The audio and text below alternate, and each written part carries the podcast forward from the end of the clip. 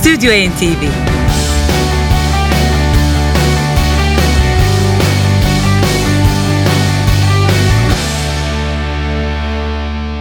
Sizlere yepyeni bir albümle merhaba demek istiyoruz bu akşam değerli müzikseverler. 10 Haziran 2013'te çıkan Black Sabbath'in uzun yıllardan beri beklenen yeni albümüyle karşınızdayız sizlere. Tam 35 yıl aradan sonra orijinal Black Sabbath yeniden bir araya geldi ve 13 adını taşıyan albümüyle bizlere bir kez daha merhaba dedi. Geezer Butler basta, Ozzy Osbourne vokal ve armonikada, Brad Wilk davulda, Tony Iommi ise elektrikli ve akustik gitarda yer alıyor bu orijinal ekipte. Hatırlayacaksınız 1968 yılında kurulan Black Sabbath Şebnem'in de saydığı gibi bassa Geezer Butler, vokalde Ozzy Osbourne ki 1979'da ayrılmıştı yine hatırlayacaksınız. Davulda Bid Ward ve gitarda da Tommy Iommi şeklindeydi. Şimdi ee, Şebnem'in saydığı grupta da dikkat ettiyseniz üçü tekrar 35 yıl sonra bir aradalar. Evet, e, Amerika ve Kanada'da bir numaraya yükselme başarısı gösteren albüm bu defa Türkiye'de Stüdyo NTV dinleyicileri için dönmeye başlıyor. Geezer Butler, Ozzy Osbourne ve Tony Iommi bestelerinden oluşan albümden ilk parçamız Tony Iommi'nin elektrikli ve akustik gitarda da yer aldığı Zeitgeist.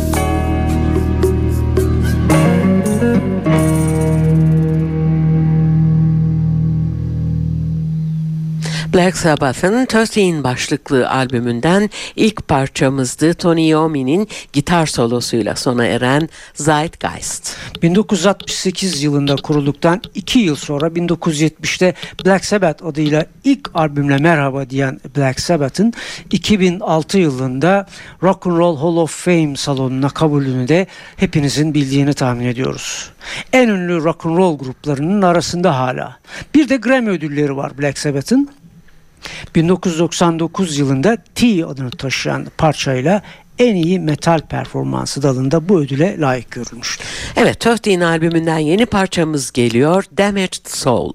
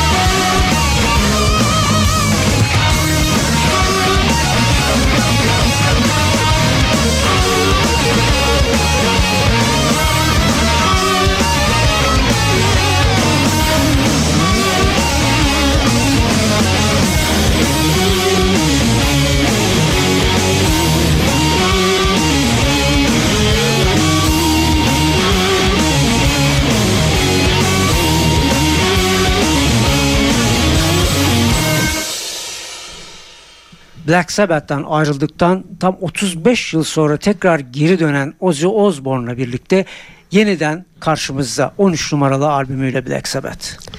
Günümüzün hatta 70 ve 80'ler sonrasının hard rock, heavy metal gruplarından Iron Maiden, Metallica, Nirvana, Judas Priest, Guns N' Roses, Anthrax, Megadeth, Foo Fighters, Alice in Chains, Van Halen gibi daha birçokları Black Sabbath'ın izinden gitmiş ve etkilenmişlerdir.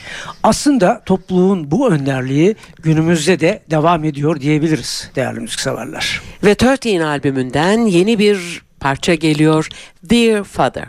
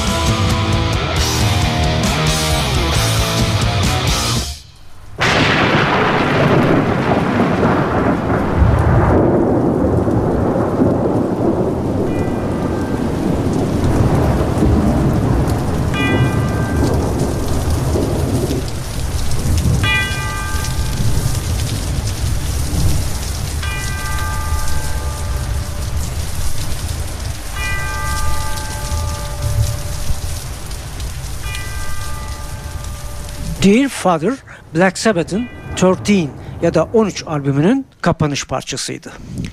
1970'lerde rock kritikleri progresif ya da heavy metal grubu olarak değerlendirdikleri Black Sabbath için Ozzy Osbourne Black Sabbath hiçbir zaman planlanmış veya kurgulanmış şarkılar yapmamıştır şeklinde değerlendirmişti kendi grubunu. Eh biz de o zaman Black Sabbath'ın nasıl bir müzik yaptığını siz dinleyicilerimize bırakalım. Evet 13 başlıklı son çalışmalarıyla Stüdyo NTV'de yer alan Black Sabbath'tan bu akşam için seçtiğimiz son parçamız Live Forever.